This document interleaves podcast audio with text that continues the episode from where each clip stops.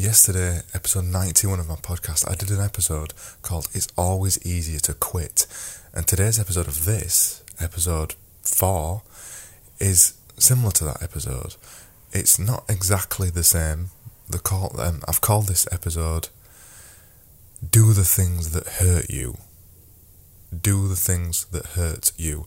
I don't literally mean do the things that hurt you. I don't mean do the things that harm you. I don't mean do the things that are going to cause you unnecessary pain. But I mean do the hard things. I mean do the things that are going to hurt you. Because when you do the things that are going to hurt you, those are the things that make you grow. Those are the things that make you progress. Those are the things that improve you as a human being. So for example, today, it's 5 a.m. I'm recording a video at 5 a.m. where I look terrible, and to be honest, I don't feel great. It's 5 a.m. Anybody who tells you that they get up at 5 a.m. and they go, yeah, and jump out of bed and feel amazing are lying, because you don't. You don't ever feel good getting up at 5 a.m. Your voice sounds crackly. Everything is not nice at 5 a.m. I mean, come on. It's 5 a.m. Nobody wants to be awake at 5 a.m. Nobody. So it's 5 a.m. and I've got up at this time, a time where it hurts me. It doesn't physically hurt me, it mentally hurts me. It's a battle every morning for me to get out of bed and go, yeah, I'm going to get up at 5 a.m. today. Yeah, I'm going to do it.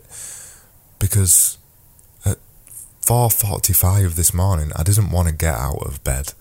I was about to not get out of bed. I was just going to stay in bed like I do some mornings because I just can't be bothered to get up. But I thought, no, Craig, you're going to do what hurts today to get a head start on the day, and because eventually you'll work out that you enjoy it because it's better for you to get up at 5 a.m. Do the things that hurt.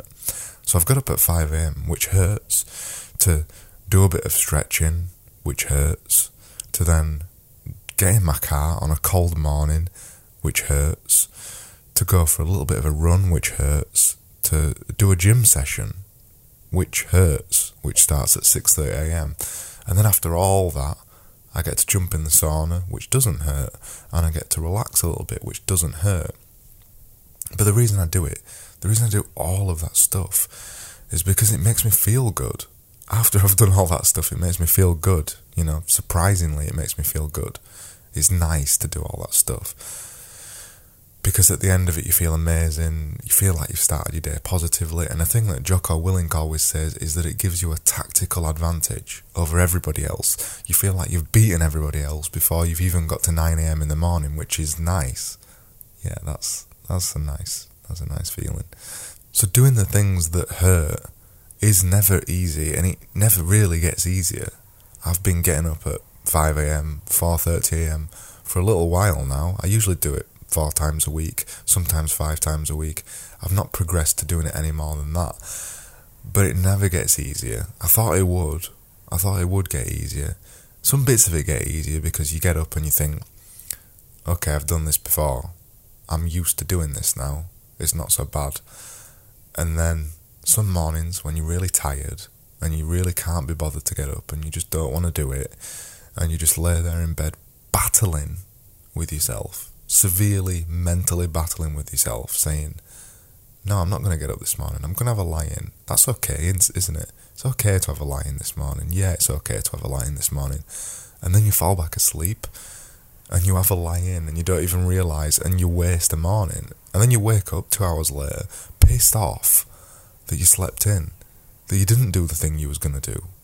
Pissed off that you didn't do the thing you was going to do. And you start your day in the completely wrong way, and you're not happy that you've done it. That's really hard, and it is hard. It's hard to get up and do the things that hurt you, or do the things that are difficult, I guess, not necessarily hurt you. And the whole idea of just lifting weights hurts. Every morning when I lift weights, I get to the gym and I do actually physically hurt myself. I rip my muscles so they grow back stronger next time. That is actually physically hurting myself, but I do it anyway because I enjoy it, 1, and 2, because it progresses me. And all of this is about progression. It isn't easy to do the hard things. It isn't easy, and that's why most people Don't do the hard things. It's why you're probably watching this thinking, I need to know a little bit more about how to do the hard things because I don't do enough of them. And really, we all don't do enough of the hard things. We all avoid the hard things because they're hard. But the hard things is where the progression is made. The hard things is where the best discoveries are done, where you improve yourself or you realise something about yourself or you just become better.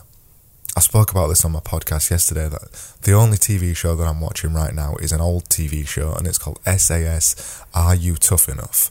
It's brilliant because all of these people on this TV show, they're not training to be in the SAS, although they're doing portions of the SAS training. It's a 7-day training course with bits of the SAS training taken out of it. But they're not training to be in the SAS. They're just training for the fun of it. They're training for the fun of SAS training, and SAS training is not fun.